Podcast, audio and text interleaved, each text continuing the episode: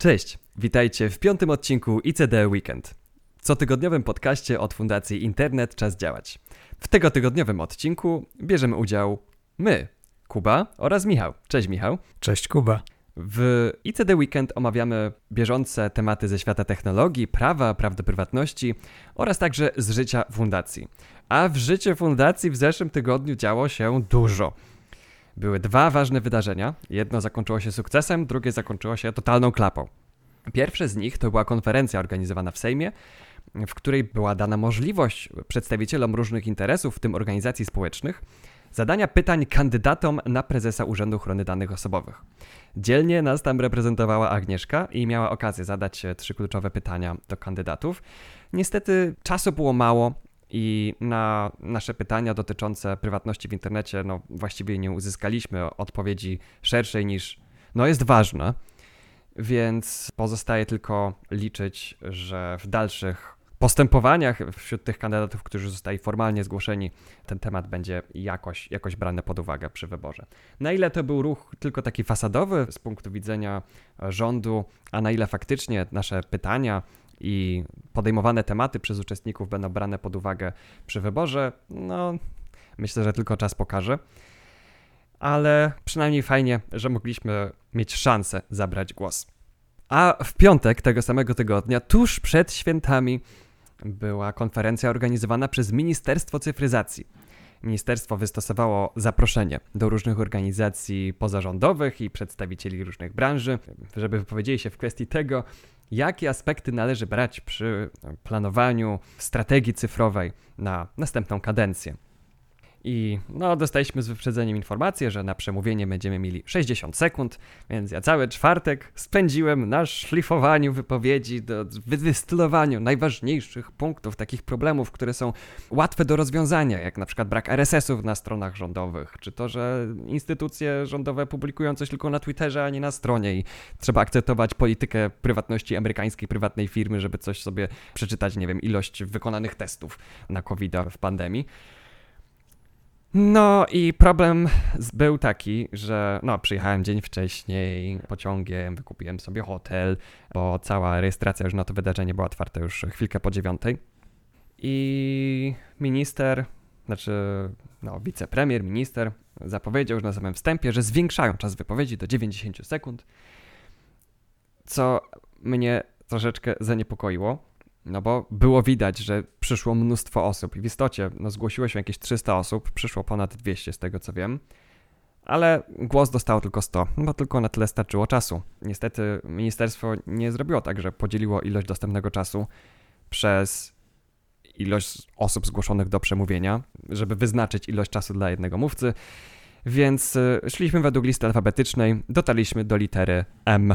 I jak to niestety tak zaszło, że większość takich ruchów typu prywatnościowe były od litery O w górę. Tylko jeden głos właściwie był od przedstawicieli grupy użytkowników Linuxa, więc fajnie, że padło o open source i o tym, że Microsoft Word jest uczony w szkołach i tak dalej.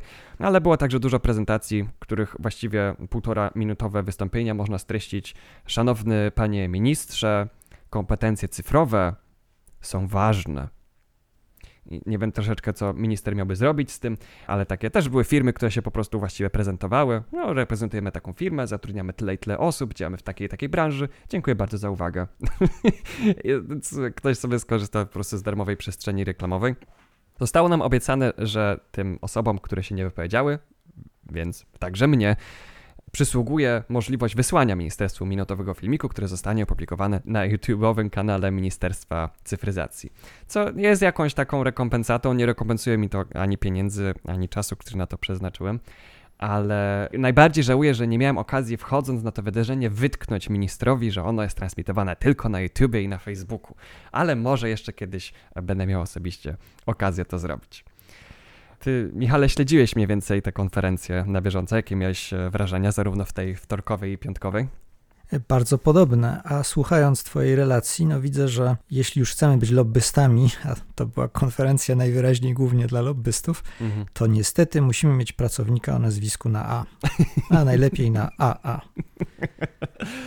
Jakiegoś Andrzeja musimy zatrudnić. Albo Agnieszce możemy zmienić nazwisko na jakieś na A. Wyciąć pierwszą literę z nazwiska i już będzie. W każdym razie minister zapowiedział następne wydarzenia w podobnym charakterze. Obiecał, że troszeczkę lepiej je zaplanuje i że przy następnej edycji tej konferencji będziemy zaczynali od osób, które mają nazwisko na literę M i będziemy szli w górę. Więc mam nadzieję, że nie będzie tak, że wtedy wszystkie firmy znajdą właśnie jakiegoś pracownika na literę M, że to w ogóle będzie szansa na to, żeby dojść do litery N. Ale zobaczymy. Może jednak tutaj szyk losowy miałby więcej sensu. No nie wiem. W każdym razie pewien niesmak jest. Niemniej jednak mamy przygotowane gotowe materiały, które wysłaliśmy już ministerstwu, ładnego PDF-a z podsumowaniem naszych postulatów i zobaczymy, co dalej. No ja będę nadal próbował korzystać z wielu okazji, które mam nadzieję się pojawią do tego, żeby taki głos zabrać i jakoś na to wpłynąć. Na tej konferencji też ktoś robił jakiś przytyk że wiemy, że ministerstwo nie zajmuje się przeliczaniem bitów na bajty. Ja wtedy jeszcze nie wiedziałem, o co chodzi, ale potem się dowiedziałem, że w którymś wywiadzie ktoś zapytał właśnie tego ministra, ile jest bitów w bajcie. Słyszałeś o tym, Michał? Nie, szczerze powiedziawszy nie, to nie zrozumiałem tego nawiązania. Ciekawe wobec tego, jaka jest odpowiedź, bo mnie od razu jako informatykowi kojarzy mi się to z tym, że wcale nie zawsze było tak, że bajt miał 8 bitów. Miał kiedyś 7? Tak. Kiedyś było to inaczej. Po prostu bajt to była taka cząstka, taki kęs danych, jaką dana architektura przerabiała. Ślady tego być może techniczna część naszych słuchaczy jeszcze skojarzy. Jak przypomnę, że w niektórych RFC, szczególnie sieciowych takich, nie mówi się o bajtach, tylko o oktetach. I to jest właśnie po to, żeby nie było tam absolutnie żadnego pola błędnej interpretacji. Okej. No z tego co pamiętam odpowiedź była, że albo wymijająca, albo wprost, że nie wie i że on nie jest informatykiem i nie tym się będzie zajmował. Trudno nie przez reakcji, nie będzie przeliczał bitów na bajty raczej w swojej pracy. Raczej ma od tego ludzi, nie? No tak, może. Też przypomina mi się anegdota z kolei z mojej pracy na uczelni, ponieważ kiedy przychodzi pora na promocję magistranta, no to każdego magistranta czeka coś, co się nazywa egzamin magisterski. Jest to egzamin, w którym można spytać właściwie o wszystko, którego oczywiście magistranci słusznie, bardzo słusznie się trochę obawiają. No i kiedyś ćwicząc możliwe pytania na egzamin magisterski z jednym z moich magistrantów, zadałem jako pierwsze pytanie, tak żeby rozgrać człowieka, ile bitów ma bajt. Aha. Ale człowiek był w takiej panice, to nie było na prawdziwym egzaminie, dodam, tylko sobie ćwiczyliśmy. Wpadł w taką panikę, że nie zdołał na to odpowiedzieć, a potem zarzucił mi, że pytanie było podchwytliwe. Ojejku. Ja do dzisiaj nie wiem, w którym momencie, no ale egzamin potrafi bardzo człowieka zestresować. Oj tak. No to zanim przejdziemy do dalszych dygresji, może zobaczmy, co mamy na liście rzeczy do omówienia w tym tygodniu. Pierwszy na liście jest temat, który ty, Michał, podrzuciłeś. Tak, jest to kryptografia psychodeliczna. Temat nieco bardziej frywolny niż większość innych tematów. Ja się dowiedziałem bardzo niedawno, że istnieje coś takiego jak kryptografia psychodeliczna. A to jest kryptografia polegająca na zakodowaniu tajnych wiadomości w ruchomych obrazach w taki sposób, żeby mogli te wiadomości odczytać tylko ci, którzy są pod wpływem LSD albo generalnie w ogóle środków psychodelicznych, czy tam różnych grzybków, czy tym podobnych. I rzeczywiście to się udaje, dlatego że okazuje się, że pod wpływem takich środków często występują takie powidoki. Wszystkie wrażenia zmysłowe jakby są troszeczkę w czasie rozmazane. I to można wykorzystać, żeby takie osoby widziały na przykład jakieś tam litery wyświetlające się, a osoby, które nie są pod wpływem takich środków, nie. I to nie jestem w stanie określić, jak łatwo było to widoczne pod wpływem psychodelików, ponieważ ich nie zażyłem, ale zwycięzcy konkursu, bo był konkurs organizowany na takie kodowania właśnie i to mamy w odnośnikach, te prace, które wygrały, nie byłem w stanie zobaczyć w nich wiadomości bezpośrednio, nawet wiedząc mniej więcej, jak to jest kodowane. Także może coś jest na rzeczy, może coś działa, a żeby to w trochę poważniejsze ramy wpiąć, no to jest ciekawe, że to znaczy, że ludzie pod wpływem takich środków mają pewną przewagę obliczeniową nad ludźmi, którzy nie są pod wpływem takich środków. Potrafią coś łatwo, czego nie potrafią ludzie w normalnym stanie umysłu. Ale czy to można nazywać kryptografią? Bo to brzmi bardziej jak steganografia. No być może, ale kryptografia to jest w ogóle ogólnie sztuka ukrywania wiadomości, prawda? Więc steganografia jest częścią. Bardziej się to przyjęło, że chodzi tylko o zabezpieczanie takie, a wyróżniamy z tego steganografię, czyli ukrywamy również fakt, że w ogóle wiadomość istnieje. I to rzeczywiście jest steganografia w pewnym sensie, ale to kiedyś było pod parasolem kryptografii również. Okej. Okay. Jestem ciekaw, czy jak łatwo jest potem w sposób cyfrowy wyciągnąć te komunikaty, te litery zaszyfrowane? Myślę, że byłoby dosyć łatwo. Algorytmicznie wydaje się to proste, to trzeba po prostu te operacje jakby w drugą stronę przeprowadzić. Znaczy, nie wiem, wywołać smużenie tak jakby. Trzeba w czasie rozmazać obraz i to prawdopodobnie będzie łatwo wychodzić. Okej. Okay. Czyli raczej nie czekają nas czasy, w których otrzymujesz jakieś, szpiedzy otrzymują jakieś tajne rozkazy na kasecie VHS i osobnym środkiem komunikacji to wstawiam tabletkę, która pomoże im zobaczyć treści na tej kasecie. Oj, myślę, że raczej nie. Ale jeśli rozwiną się farmaceutyki i będzie można wprowadzać się w bardzo dziwne stany umysłu, bardzo ukierunkowane, to kto wie, kto wie. Przyszłość wygląda bardzo kolorowo. Ale przejdźmy może do bardziej poważnych rzeczy, ponieważ nie byłbym sobą, gdybym nie wspomniał o czymś, co powinno bardzo nas wszystkich przerażać.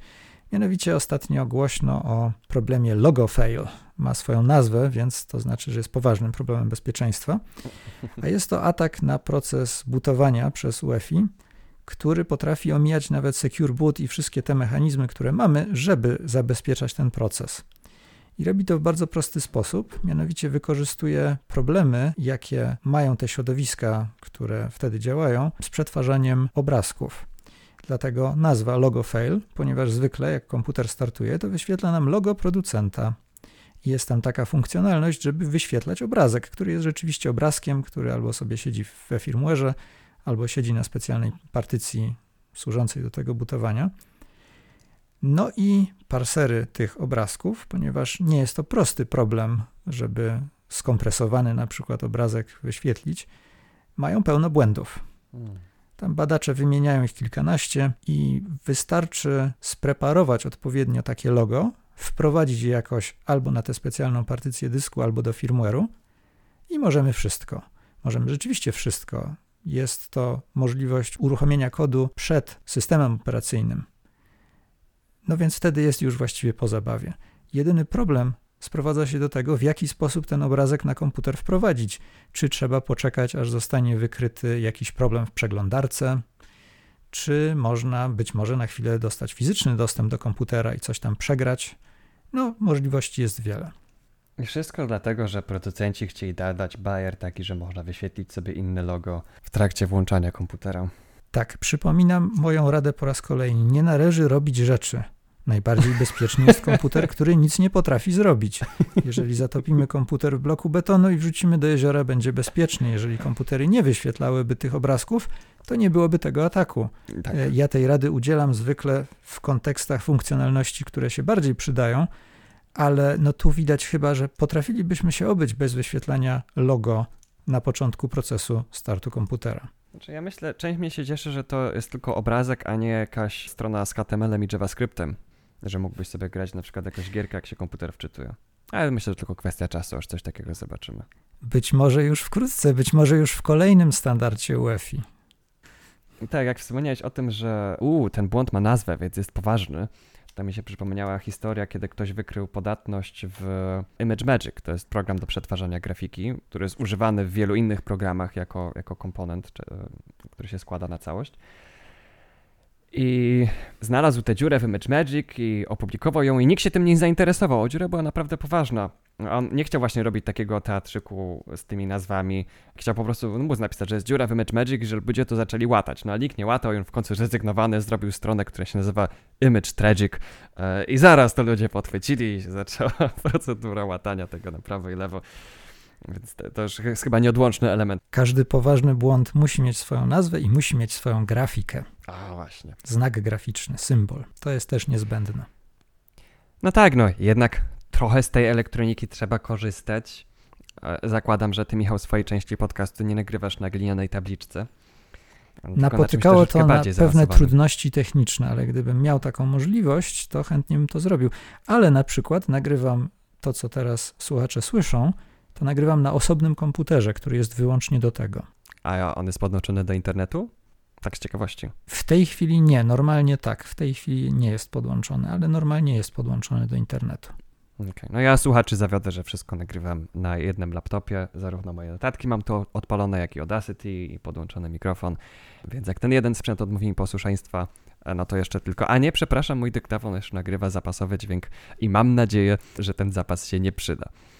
W każdym razie, no, mówiąc o tej ilości elektroniki, to nie sposób mi nie przejść do następnego punktu programu, którym jest krótka właściwie notka, bo ktoś zestawił moc obliczeniową Apollo 11, tego komputera pokładowego, który wysłał ludzi na Księżyc, z ładowarkami USB-C. I zastanawiam się, Michał, ty już widziałeś ten materiał, więc nie mogę poprosić, żebyś obstawił, co miało większą moc obliczeniową, no ale też myślę, że słuchacz, każdy może się domyśleć, że to raczej idzie właśnie w tę stronę takiego nieintuicyjnego wniosku, że ładowarki USB-C mają większą moc obliczeniową i więcej pamięci RAM niż komputer pokładowy Apollo 11. Jest taka fajna tabelka, w której możemy sobie przeczytać właśnie, jest ładowarka 18-watowa do Google Pixela i do Huawei i jakaś firmy Anker. No i jest także komputer pokładowy Apollo 11. Najbardziej mi się podoba rząd funkcja, w którym w każdej ładowarce mamy ładuje telefon. Ta Huawei jeszcze potrafi ładować telefon, a może laptop, a Apollo 11 to lecieć na Księżyc, wylądować na Księżycu, odlecieć z Księżyca i wrócić na Ziemię. Wprawdzie ja ten materiał widziałem już wcześniej, ale jeśli pozwolisz, że ci wejdę w słowo, jasne, to chciałem zauważyć, że porównywanie właśnie do komputera pokładowego Apollo było popularne przez dekady, tylko zmieniały się rzeczy, do których to porównywaliśmy. Mówiło się, że teraz kalkulatory mają, znaczy najpierw, że na przykład komputery pecety mają więcej mocy obliczeniowej niż komputer Apollo 11. Potem, że kalkulatory, smartfony i tak dalej. Najwyraźniej teraz już doszło do ładowarek. Jeszcze trochę będą nasze buty, ale chociaż teraz są jakieś smart buty nawet, o ile się nie mylę. Coś tam robią takiego, chyba na wciśnięcie guzika wiążą sznurowadła, czy zaciskają się. No i tutaj też nie mogę nie wspomnieć o tym, o czym często wspominam, że widzimy postęp, jeżeli chodzi o rozwój sprzętu, bardzo znaczący, tutaj już uwypuklone to, że ładowarka do mojego telefonu ma potencjalnie 10 razy większą częstotliwość taktowania w procesorze niż komputer pokładowy Apollo 11, ale mam wrażenie, że dużo technologii działa wolniej mimo wszystko. Strony internetowe to jest po prostu koszmar, jeżeli chodzi o to, jak są przeładowane. Bo programiści używają tej dodatkowej mocy obliczeniowej, żeby na przykład wyświetlać logo podczas procesu bootowania. No dokładnie.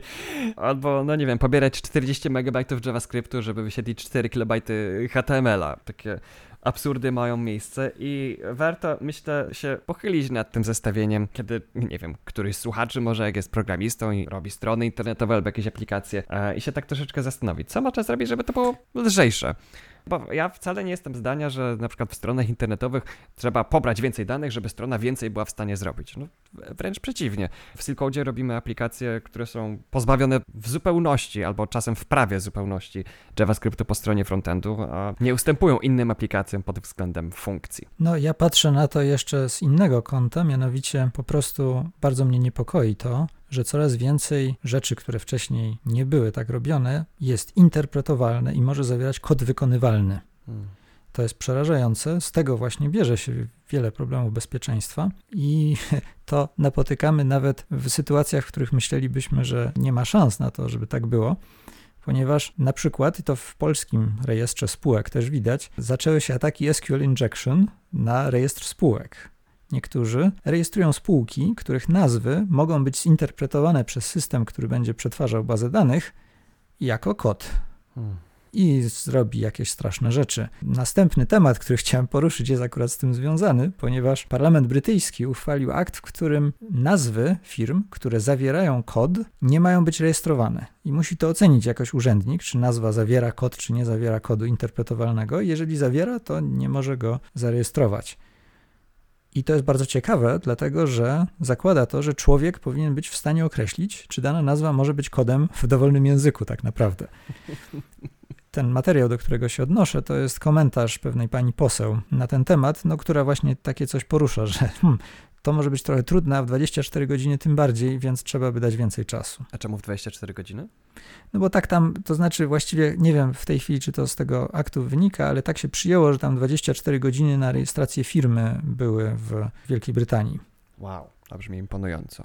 ale teraz trzeba jeszcze do tej całej procedury włączyć zabezpieczenia przed XSS-em w nazwie spółki. Na przykład. Chociaż trzeba powiedzieć, że tam inne problemy też były. Na przykład nie można było rejestrować nazw zbyt podobnych do już istniejących. No, istniejących nazw jest parę milionów, także urzędnik stoi przed ciekawym zadaniem, bo to nie wystarczy porównać, czy ciągi znaków są podobne, tylko na przykład, czy się podobnie wymawia i tak dalej, i tak dalej. Nie, no to ChatGPT panu zrobi, panie. Na konferencji w ten piątek w Ministerstwie Cyfryzacji była jakaś organizacja bodajże społeczna, która mówiła, że już pomagała wdrażać w kilku urzędach sztuczną inteligencję, o ile się nie mylę właśnie ChatGPT. Dużo wtedy przemówień właśnie dotyczyło tego, że należy dzieci uczyć ChatGPT, że młodzież nie umie ChatGPT i jeżeli uważam, że faktycznie warto uczyć zrozumienia, czym są te modele językowe i czym nie są, jakie mają ograniczenia i z jakim wiążą się ryzykiem, no tyle, no nie wiem, czy interfejs ChatGPT wymaga jakiejś nauki. Uciekajmy. Tak, ja muszę też zaznaczyć, bo niektórzy słuchacze mogą tego nie rozumieć. Michała wypowiedzi mają taką dualną naturę i te najbardziej katastroficzne często są w takim znaczeniu troszeczkę bardziej humorystycznym. Oczywiście prawda śmieszy najbardziej, więc to nigdy nie jest rozłączone, ale kiedy Michał mówi uciekajmy, to nie ma na myśli zakładajmy buty i uciekajmy. Albo, że najlepiej właśnie komputer zatopiony w cement używać, tylko no, to jest taka hiperbola. Tak, to jest lekka hiperbola, ale tylko lekka. Myślę, że oczywiście tak. Nie jest jeszcze pora, żeby rzeczywiście uciekać, ale fakt, że ChatGPT zostaje już wdrażany do jakichś urzędów, powinien naprawdę zaniepokoić. Jest to powód do alarmu. No ja zdecydowanie bardziej wolałbym, żeby instytucje publiczne zamiast zastanawiać się, jak tu wdrożyć ChatGPT, wdrożyły RSS-y na swoich stronach, bo to notorycznie są w tym braki. Urząd Ochrony Danych Osobowych ostatnim razem, jak sprawdzałem w każdym razie, nie miał RSS-a i mam zapuszczony zestaw skryptów i narzędzi, które skrapują tę stronę. Skrapowanie, czyli po prostu no jest bot, który wchodzi na tę stronę, patrzy, o, są takie treści i na ich podstawie buduje kanał RSS. Ci z was, którzy nie wiedzą, mamy odcinek o RSS-ie, polecam go waszej uwadze i w takim dużym telegraficznym skrócie RSS to jest technologia do otrzymywania powiadomień o tym, co się dzieje nowego na jakiejś stronie w otwarty, interoperacyjny sposób, przy, no, myślę, możliwie dużym zachowaniu prywatności. I w tym skrapowaniu może pomóc narzędzie, o którym jest właśnie mój następny punkt na liście, czyli Fresh RSS. Dostał funkcję skrapowania poprzez XPath. I tutaj po zarzuceniu was takim żargonem, pewnie już że każdy słuchacz nie ma żadnych wątpliwości, o co chodzi, ale to w skrócie powiem, że właśnie to takie osoby jak ja, które skrapują dużo stron, to ułatwiłoby bardzo pracę. A przepraszam, może wyjaśnij, co to jest skrapowanie stron, bo niektórzy mogą nie wiedzieć. Skrapowanie to jest ten proces, w którym mam jakiś program, który w moim imieniu wchodzi na stronę internetową i wyciąga z niej jakieś treści, na przykład właśnie co nowego się na nie zmieniło i wprowadza to do jakiejś postaci, która jest zrozumiała dla innych programów, czyli na przykład czytnika RSS w tym wypadku. A XPath? XPath scraping? XPath to jest sposób na wyciąganie informacji z HTML-a, a HTML to jest sposób na opisywanie treści stron internetowych. Dobrze, już nie będę.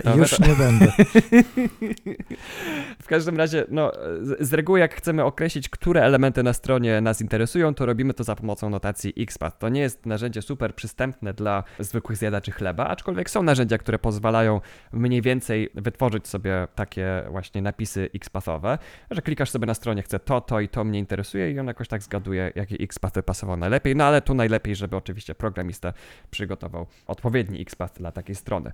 No to jest obciążone problemami, bo jeżeli strona zmieni swoją strukturę, swój wygląd troszeczkę, to wtedy ten bot przestaje działać prawidłowo. Dlatego najlepiej byłoby, jakby po prostu instytucje publiczne miały swoje własne kanały RSS, takie formalne, oficjalne i nie skazywały tylko programistów na możliwość dowiadywania się, co nowego jest na stronie w sposób, który w miarę szanuje ich prywatność.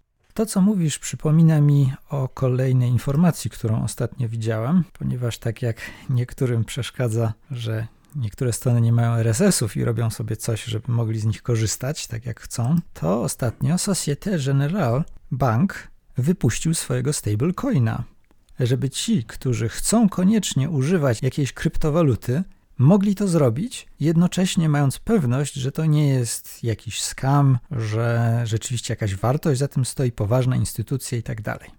To jest chyba pierwsza kryptowaluta stablecoin tak zwany, czyli kryptowaluta mająca oparcie w walucie tradycyjnej, zostało wypuszczone przez bank.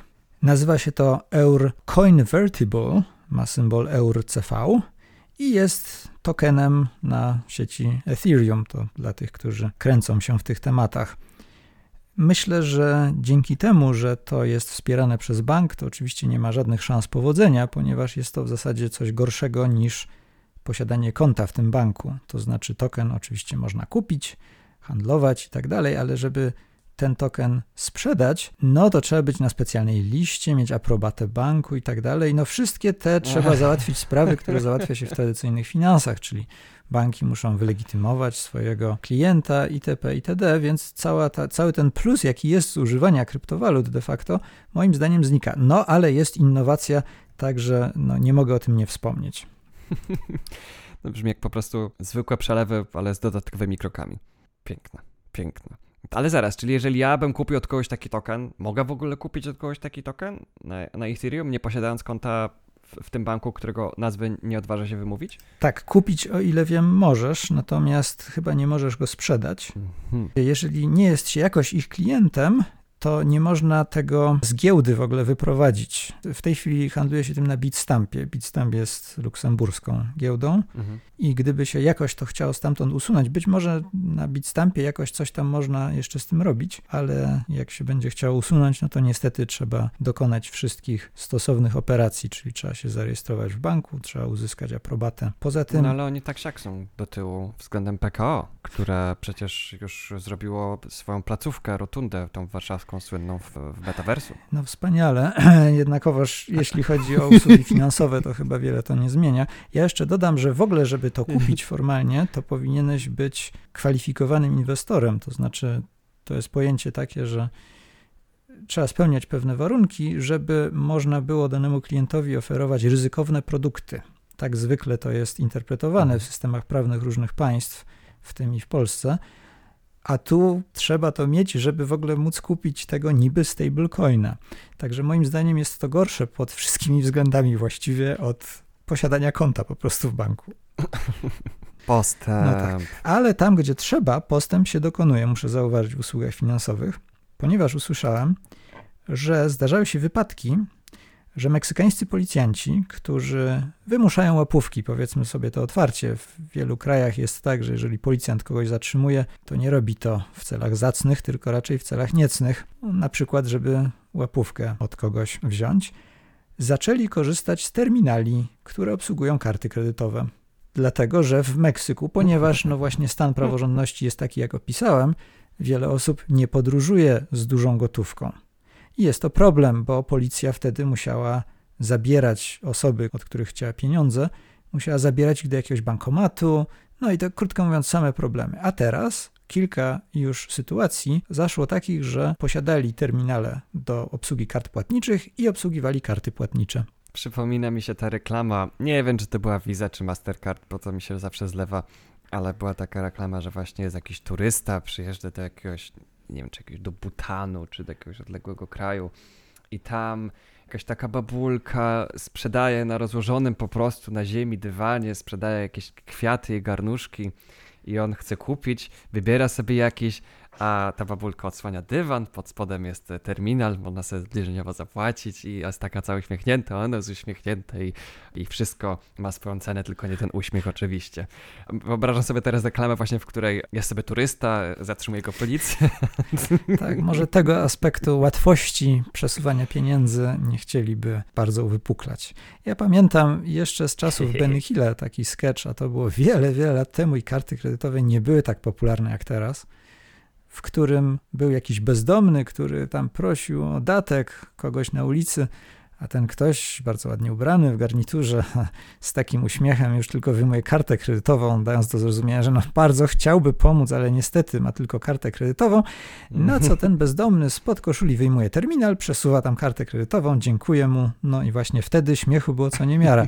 A tu okazuje się, że po kilkudziesięciu w sumie latach rzeczywistość dogania skecze. Ja właśnie też nie wiedziałem, czy śmiać się, czy płakać, jak przeczytałem o nowej promocji Burger Kinga w Brazylii, która oferuje zniżkę zależnie od tego, jak sztuczna inteligencja określi, że użytkownik aplikacji, czy właśnie strony z tą promującą tę ofertę, w jakim stopniu ma kaca. Im bardziej skacowany klient, tym większą zniżkę na burgera dostaje. I już słyszałem właśnie o kasach w Żabce, które sprawdzają, jak bardzo klient jest uśmiechnięty, czy jakie jest płci, mniej więcej jakiej demografii, ale jak sobie wyobrażam, że jeszcze to by brali pod uwagę, to mogłoby być naprawdę ciekawie. Ta aplikacja Żabki już teraz po prostu podsuwa ludziom w bardzo strategicznych momentach personalizowane oferty, między innymi na alkohol. Więc jak jeszcze byli w stanie wziąć pod uwagę konsekwencje tego i następnego dnia dać zniżkę na przykład na jakieś elektrolity, no to już się szykuje piękny model biznesowy godny XXI wieku. No na szczęście myślę, że prawo będzie tu miało coś do powiedzenia, jeśli chodzi o przetwarzanie takich informacji. A z pozytywnych rzeczy to ostatnio widziałem informację, że Google przestanie przechowywać u siebie historię lokalizacji, więc czasami niektórzy...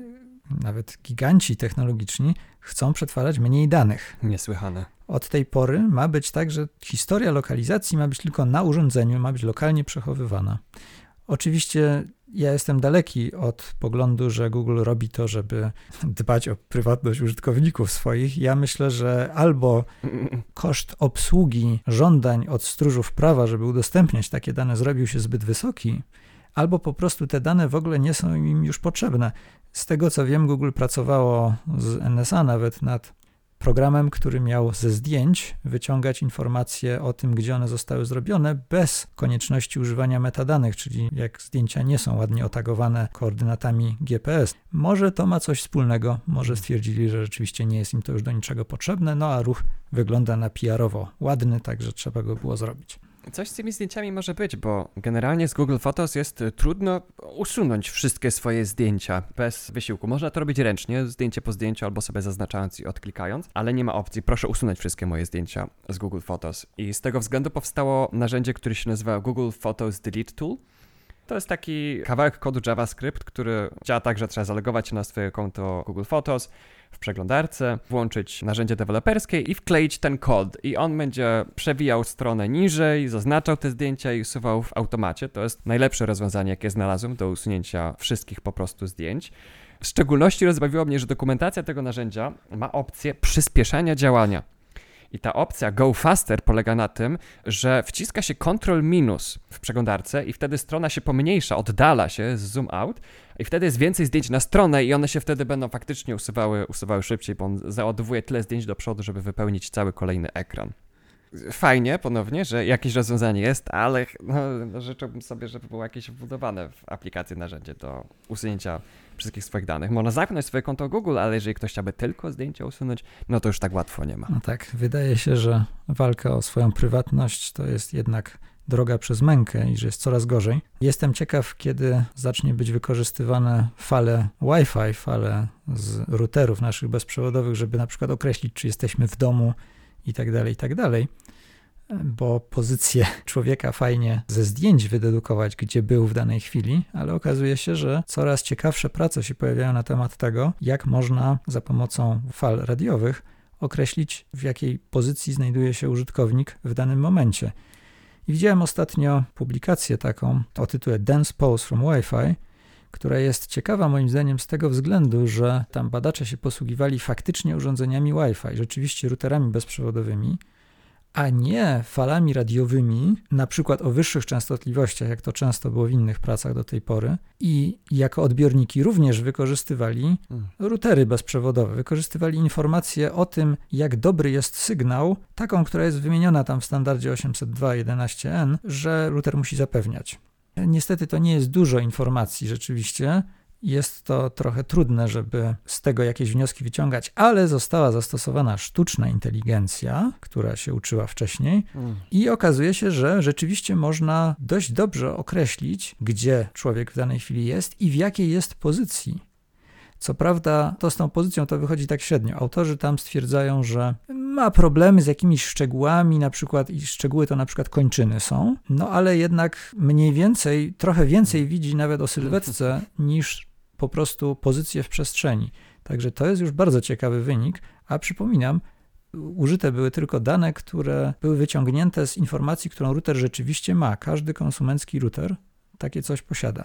Wprawdzie tam to była przestrzeń laboratoryjna, na której można było dobrze nauczyć algorytm sztucznej inteligencji i były wykorzystywane 3 routery naraz, a gdyby był jeden, to by to w ogóle chyba nie działało. No ale to są kroki powoli do tego, żeby rzeczywiście, żebyśmy byli śledzeni w każdym momencie. Czyli faktycznie sztuczna inteligencja i router mogą na budowie sprawdzić, czy tak się stoi, czy się leży. Natomiast wcześniej można było chyba tylko sprawdzać, czy się w ogóle jest w pobliżu. Postęp. Prawda? W temacie urządzeń mobilnych napotkałem na taką wypowiedź w internecie osoby użytkującej smartfona, która kupiła mamie MacBooka, a sama ta osoba kupiła sobie iPhone'a, jakiegoś tam używanego. No i teraz mama miała na MacBooku włączone iMessage. To jest taki komunikator internetowy od Apple'a, który się bardzo mocno integruje z SMS-ami na iPhone'ach. No i że ta osoba, która miała iPhone'a, miała mamę wpisaną w kontaktach i tam był jej adres e-mail, to iPhone usłużnie, gdy ta osoba chciała wysłać SMS-a, to nie wysyłał tego na numer telefonu, tylko na konto iMessage powiązane z tym adresem mailowym.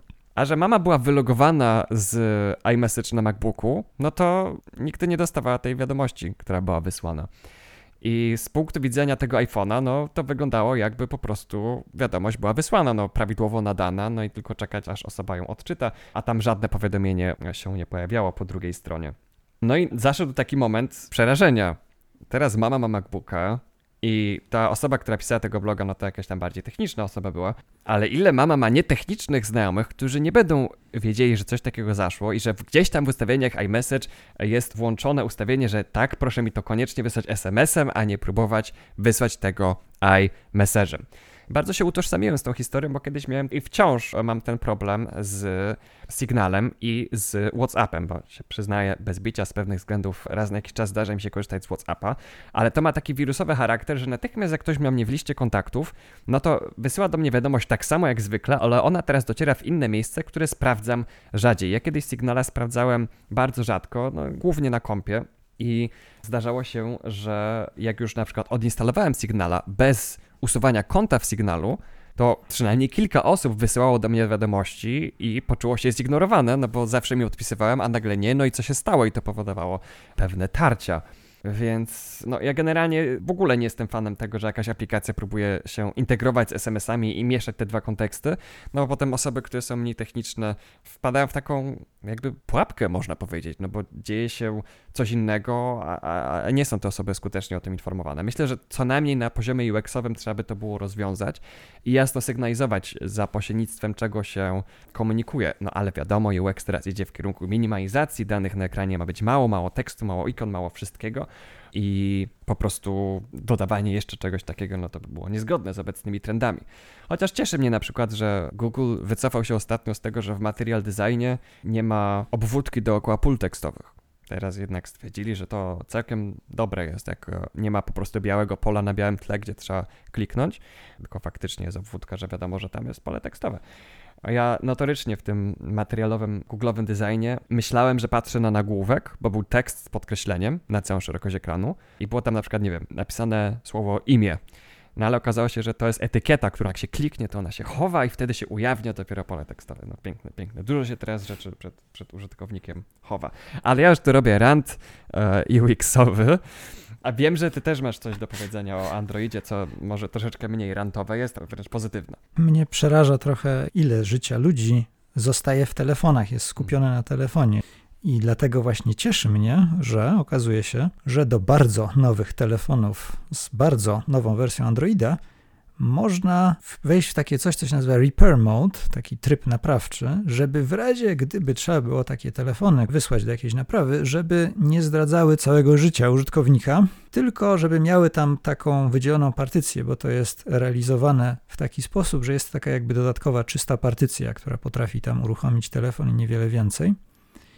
To jest na razie niestety dostępne tylko na pikselach, które mają Androida nowszego niż z 14 grudnia tego roku, a więc dosyć nowego, ale być może to się upowszechni, a to rzeczywiście jest problem, no, który dobrze, że jakiegoś rozwiązania się doczekał. Myślę, że większym problemem będzie co zrobić, jeżeli telefon po prostu umarł i nie można wejść tam w żaden sposób w repair mode i tak dalej. Wtedy też taki użytkownik stoi przed problemem. Jeżeli to jest osobna partycja, to zakładam, że jeżeli zawczasu utworzył sobie partycję dla tego Reaper Mode, to być może wtedy, jak już się uda coś wskreślić w urządzeniu, to wtedy ten serwis będzie miał taką opcję, żeby sobie to włączyć, ale tutaj spekuluję już. Niestety nie mam najnowszego Pixela z aktualizacją Androida sprzed 2 tygodni, żeby to sprawdzić, ale tam wspominają o tym, że jest jakaś procedura włączania tego i trzeba przejść jakieś kroki zawczasu i tak dalej, więc obawiam się, że nie jest to takie proste. Ja się obawiam, że chmura jest do tego potrzebna, żeby to włączyć. I oczywiście być może to by można zrobić jakoś przed, ale jeżeli awaria jest nagła i niespodziewana, a taka jest większość awarii, no to oczywiście się nie da. Rozumiem. Coś, co mnie, nie wiem, czy zaskoczyło, bo to zaczyna być bardzo przewidywalne. Amazon Prime Video zacznie pokazywać reklamy od lutego, właściwie od końcówki stycznia, w trakcie oglądanych seriali. Czyli zapłaciłeś sobie za subskrypcję na Amazon Prime Video, włączasz sobie serial i lecą ci reklamy w trakcie. Za dodatkową opłatą bodajże $3 będzie można sobie te reklamy wyłączyć. Więc ja na to patrzę jak na takie shrinkflation. Tak samo jak na przykład paczka chipsów jest za tę samą cenę, ale chipsów jest mniej. No, tak samo tutaj mamy usługę za tę samą cenę, no ale nie robią podwyżki cen. Nie. Po prostu dają ci mniej i oczekują dopłaty za uzupełnienie funkcjonalności. Bo ludzie źle reagują na podwyżki ceny, więc trzeba im życie popsuć inaczej. Tak, mam wrażenie, że w każdym odcinku mówimy o przynajmniej jednej rzeczy, która przechyli kogoś w stronę piractwa. No tak, jest to opcja, która też konkuruje na rynku niestety z opcjami legalnymi. W ogóle metody rozwiązania tego problemu też są różne. Ja bym preferował, żeby była większa konkurencja, że niektórzy będą sobie robili reklamę, a niektórzy nie. Niektóre firmy produkujące drukarki mogą produkować drukarki, które nie będą drukowały, jak nie są podłączone do internetu i będą sobie kazały płacić za abonament na toner albo na tusz, a inne firmy nie. No i tam każdy sobie wtedy wybierze, co mu jest wygodne. Ale jest też pogląd taki, że to trzeba regulacją zrobić i takie giganty telekomunikacyjne są regulowane zwykle w wielu krajach i ostatnio słyszałem, że FCC, czyli to Federal Communications Commission, czyli taki podmiot, który w Stanach Zjednoczonych odpowiada za tego typu regulacje, to znaczy jest to na etapie konsultacji społecznych, takich już ostatnim etapie właściwie przed wprowadzeniem jako prawa, chce zabronić klauzul, które zawierają kary za zrywanie umów telewizji kablowej konkretnie. Oni również regulują telewizję kablową. No i często jest tak, że jak się podpisuje umowę na przykład na 2 lata, podobnie jak u nas w sumie, to jest jakaś tam zniżka czy coś takiego, ale za to, jak się to zerwie wcześniej, to jest kara. No to tego właśnie chcą zabronić. No i różne są komentarze na ten temat. Jedne mówią właśnie, że koszty dodatkowe tego, bo to jest gorsze dla tych, którzy sprzedają te usługi telewizji kablowej, będą musiały zostać jakoś przeniesione na konsumenta, bo inaczej się nie da. No a inni uważają, że to jest świetne, bo nie będzie można kar robić. A co ty o tym myślisz? Nie wiem, jakie były kary i nie wiem, jakie były warunki. Wiem, że jeżeli chodzi o różne firmy w Ameryce dotyczące komunikacji, także jeżeli chodzi o dostawców internetu, to tam są bardzo silne antykonsumenckie zagrywki, ponieważ te firmy na przykładach dostawców internetu, teraz mówię, właściwie sobie podzieliły, uzgodniły lokalny monopol w różnych miejscach i mogą sobie traktować klientów jak chcą, bo właśnie tej konkurencji nie ma. Nie wiem, jak jest z telewizją kablową, raczej tematów telewizji aż tak bardzo nie śledzę. Żebym miał jakiś komentarz, musiałbym wiedzieć, jakie to były kary, dlaczego były tak powszechne, albo dlaczego FCC w ogóle zdecydowało się tym zająć, czy to było od obywateli jakiś ruch, czy jest jakiś inny wzgląd. Ciężko mi się wypowiedzieć. Trzeba zauważyć, że w Stanach Zjednoczonych średnie odległości są większe, więc bardziej naturalne jest powstawanie jakichś monopolii komunikacyjnych. Okej. Rozumiem to na takim poziomie, ale jednak to jest kolebka, technologii i cyfryzacji i tak dalej. Zawsze wyobrażałem sobie, że najlepszy internet to właśnie tam należy jechać, a jednak się okazało, że w Ameryce wcale nie jest tak dziwne mieć internet domowy z limitem gigabajtów miesięcznym, co dla mnie jest absurdem. Nie, najlepszy internet jest w małych krajach o bardzo dużej gęstości zaludnienia. To ma sens, to ma zdecydowanie sens. Wiem, że też w Ameryce była cała ta dyskusja o neutralności sieci, Wiem, że w Europie są pewne regulacje dotyczące neutralności sieci. Wiem, że pewne duże firmy tych regulacji nie przestrzegają, ze stratą dla możliwości konkurencji na rynkach cyfrowych, czym też jako fundacja myślę, że prędzej czy później się zajmiemy. No już teraz się zajmujemy tym, przynajmniej merytorycznie, ale przyszłość będzie bardzo interesująca. A dobijając do brzegu, pozostał jeszcze jeden temat platformy Rumble. To jest platforma do publikowania wideo. Podobnie jak YouTube czy Odyssey, jest to scentralizowana platforma z tą różnicą, że ma takie podejście do cenzury bardzo restrykcyjne. To znaczy, że nie chce robić tej cenzury i chce umożliwiać publikować dowolne treści, przynajmniej bez względu na czyjeś poglądy polityczne. Miała starcie z Brazylią, o której już zresztą dzisiaj troszeczkę było, w takiej postaci, że rząd Brazylii nakazał usunięcie jakichś treści, przynajmniej dla obywateli Brazylii. I Rumble ostatecznie odmówił i po prostu odciął dostęp do całej platformy w Brazylii dla osób, które przynajmniej łączą się z brazylijskiego adresu IP. Oczywiście to VPN-em można natychmiast obejść. Zobaczymy, jak ta sytuacja będzie dalej się rozwijała. Jednak ja myślę, że to jest nieunikniony problem tego, gdy ktoś się staje dużą platformą. W momencie, w którym masz dużo użytkowników, to będą się tobą duże podmioty interesowały, zwłaszcza jeżeli są tam treści niewygodne. I myślę, żebyśmy wreszcie przestali słyszeć o tego typu problemach, no to internet musiałby z powrotem wrócić do takich korzeni mniejszych platform w rodzaju ja mam swojego bloga, ja mam swojego vloga, trzymam to na swoim serwerze, mogę to przenieść gdzie chcę, do jakiej jurysdykcji chcę i ja mam nad tym kontrolę, a nie ma jakiegoś centralnego takiego punktu, w którym można wysłać 1000 zgłoszeń o usunięcie treści i wszystko jest wtedy usuwane. No tak z perspektywy. Z drugiej strony wtedy rząd po prostu uderzy bezpośrednio w daną osobę, jeśli jest oczywiście w jego jurysdykcji. No tak, to jest druga strona tej monety. Zwiększa to nieco koszt ze strony państwa takiego działania, ale jest to dalej możliwe. No, ale nadal rząd może pójść po prostu prosto do tej osoby, która coś na tym Rumblu opublikowała, no tylko że teraz nie musi. No. Teraz może korzystać z tego dużego pośrednika. Tak, więc właśnie zaczynałem mówić, że to bardzo dobrze, że koszt jest zwiększony, ale to nie jest panaceum, tylko uczulam. Zdecydowanie. Chyba musimy dobierać kolejność tak, żeby na koniec był jakiś taki pozytywny akcent, żeby nie kończyć z taką mroczną nutą. Czyli będą musiały mówić inne osoby niż ja, rozumiem. No, ja teraz mówiłem i nie wyszło. Taką negatywna nuta wyszła. W każdym razie wyczerpaliśmy listę tematów na dzisiaj, korzystając z wyrażenia, którego często używamy, dopłynęliśmy do brzegu. Więc sumując, masz jeszcze, Michał, może jakieś słowa zamykające? Być może jakieś nietotalnie katastroficzne? No, nastrój świąteczny i to właściwie chyba jedyna rzecz pozytywna, która ostatnio dochodzi do mnie z newsów. Wszystko jest złe, ale pierogi były smaczne. O. W takim razie, drodzy słuchacze, dziękujemy wam za to, że byliście z nami w tym roku i że macie teraz okazję obserwować, jak niczym Feniks z popiołów powstajemy z wzmożoną częstotliwością publikacji. Zapraszamy do komentowania nas na wszelkich platformach, na których obserwujecie nasze treści i do podsyłania nam sugestii i pytań na naszego maila. Na wszystkie maile odpowiadamy.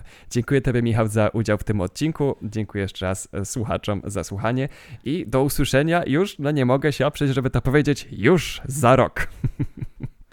Dziękuję tobie również i dziękuję państwu za uwagę. Do usłyszenia. Jeżeli przypadł ci do gustu nasz podcast, zachęcamy do wspierania nas na Patronite i na LiberaPay. Umożliwia nam to pokrywanie kosztów naszej inicjatywy, takich jak serwery, na których utrzymujemy nasze strony, filmy i podcasty, czy ilustracje do naszych artykułów. Na Patronite można wybrać 3 kwoty wsparcia. Pierwsza to 3 zł miesięcznie. Jeżeli wybierzesz tę opcję, pomagasz nam pokryć koszty serwerów i inne koszty operacyjne związane z naszą inicjatywą. Druga to 7 zł miesięcznie. Jeżeli wybierzesz tę opcję, dostaniesz dostęp do tzw. grupy patronów, czyli czatu, na którym możesz rozmawiać ze mną, z Arkiem i z Agnieszką, a z Olą oraz innymi patronami Internet Czas Działać. Dzielimy się tam zakulisowymi informacjami i pomagamy sobie nawzajem w odkrywaniu nowych, otwartych rozwiązań, a czasem nawet udzielamy sobie nawzajem wsparcia technicznego i prawnego. Czat jest dostępny za pomocą Matrixa oraz Telegrama. Postawiliśmy mostek, dzięki któremu masz dostęp do całej dyskusji, niezależnie od tego, którą platformę wybierzesz. Członkowie grupy są też zapraszani na comiesięczne spotkania wideo z całym naszym zespołem. Trzecia kwota na Patronite to 14 zł miesięcznie.